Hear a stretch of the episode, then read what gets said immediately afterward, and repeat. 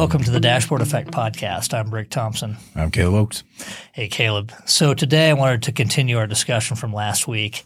We uh, spent some time talking about ChatGPT and the likely arrival of AI tools to work with data. Um, and I thought this week it would be good for us to talk about what do you need in place in order to take advantage of that when it comes. Yeah. I, hopefully we can share our perspective on you know what you should do if you're in charge of you know some data at your company. And you kind of want to get ready for this thing you know? It's going to be an important uh, it's it's important right? This is this is coming and i think it's important to to stay on top of it and and understand what you can do now to make sure that you're not caught flat-footed uh, when when this technology get, becomes really really relevant um, for your data yeah. And uh, I saw just a couple of days ago, um, actually, I think it was on Friday, um, already some tools that are coming out to do data science work. And so if you've got your data in a place where you can point these tools at it, you're going to be an, at an advantage, I think. Yeah, for sure. I know you've been doing a lot of research on it, on these types of things, right? Yeah, it's uh, it's pretty astounding. I mean, it's still you know it's still early days.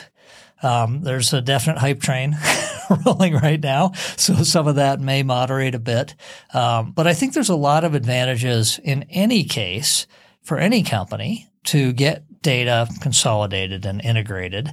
Um, and you know whether you're doing it for this coming these coming AI tools or not, there's a lot of other reasons. And I think there's sort of been an interesting evolution over the last five or six years. You know, uh, five or six years ago, um, when someone came to us to uh, build a data warehouse or do reporting, we would build a data warehouse, create AT- ETLs to pull data in from different systems, and have it sort of in a, a more traditional, agile Kimball style data warehouse. Um, over the last couple years, data lakes have really come to to be the thing that that we recommend for a number of reasons, um, and we can talk a little bit about that. So, why don't we start with just describing what a data lake is? For some people, I think it's another one of those terms that's just sort of confusing and conceptually fuzzy. How would you describe a data lake conceptually to a layperson? Sure. So the you can think of it as like a folder structure on your computer. You know, you've got folders, you got files, all that fun stuff on your computer. Um, inside of a folder, you have maybe other folders, maybe files, whatever. But inside of that folder, you can have subfolders. So let's think about the data lake for a second. If you're up in your data lake, you're going to have that same structure. So you have a folder and then underneath it, you could have other folders, you could have files or whatever, but typically you have other folders. So what that would look like um, is like your data lake folder, and then you double click into that, and then you see you know your your source system folder, so like HubSpot, and you double click into that, and you'd see all your tables from HubSpot. So you can connect to those files and consume them and use them for your analysis or whatever you would want. So those files that you're connecting to, each of those files represents a table from the source system. And mm-hmm. I guess it's in some kind of fancy format that makes it yeah, well, you could store it really however you want. I mean, typically Parquet. Would, yeah, typically you would put it into something specialized for a for a data lake that makes it that compresses it well and makes it easy to read off of the lake. But you can store other things like XML or whatever, you know, pictures, videos, CSVs. anything you want. JSONs, yeah, CSVs, anything. Okay. All right. Yeah. Okay. So I think that's a, a I like that simple explanation. Obviously, there's a lot of technical stuff around how to interact with it well. How to how do you load it every day so that you've got um, up to date data in it?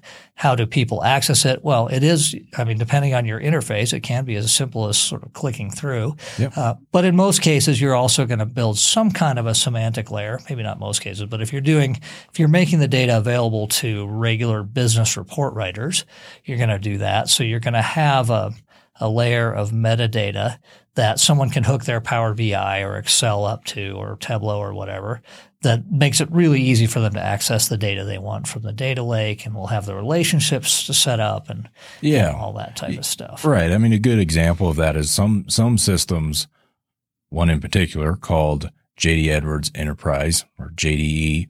Uh, the table names are all like these codes. Right. You know, they're like six digit codes. It's a F005 and, you know, and it, it's, no one's going to want to look at that when you go double click into your data lake and you see all these codes, like that's what you would use something like that, like a semantic layer to where you're, you've kind of abstract that like bad, hard to understand, convoluted, uh, naming convention. And now you've got readable names that people can digest and know where to go get things from.